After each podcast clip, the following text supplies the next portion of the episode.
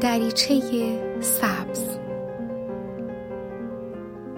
سلام من نسیم هستم متخصص روانشناسی.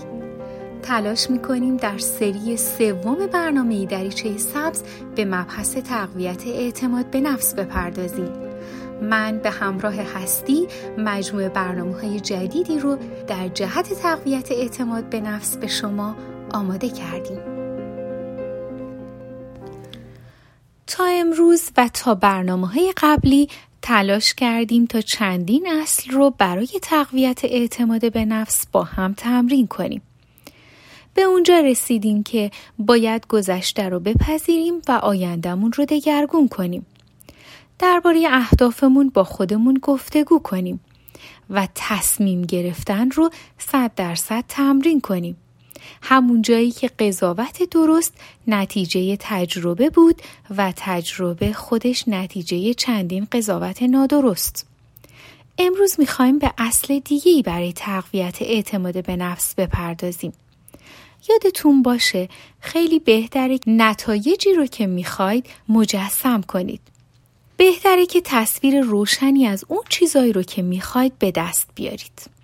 و این رو بدونید که این کار باعث میشه تا انرژی مخصوص خودتون رو روی اون هدف متمرکز کنید.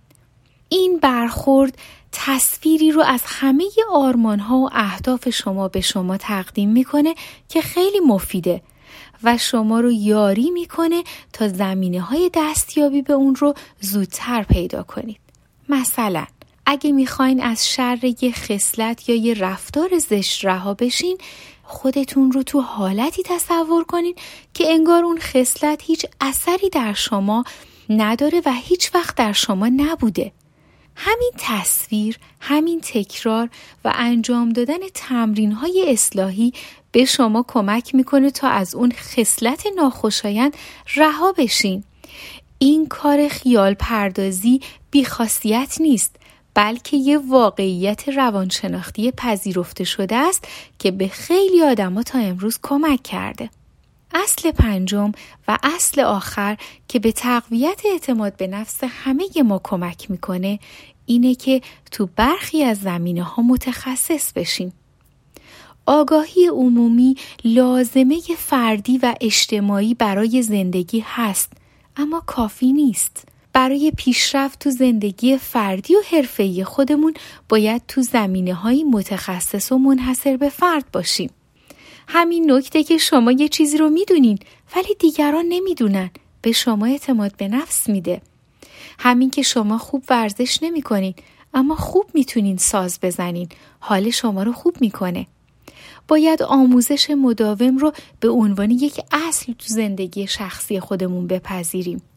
اعتماد به نفس واقعی اون هستش که روی آگاهی ها و توانایی های ما هم اثر بگذاره. اعتماد به نفس واقعی هیچ گونه ارتباطی با اونچه که در زندگی بیرونی ما اتفاق میفته نداره. اعتماد به نفس واقعی زایده شغل ما نیست. نتیجه باور قلبی و درونی ما به توانایی ها و قابلیت هامونه.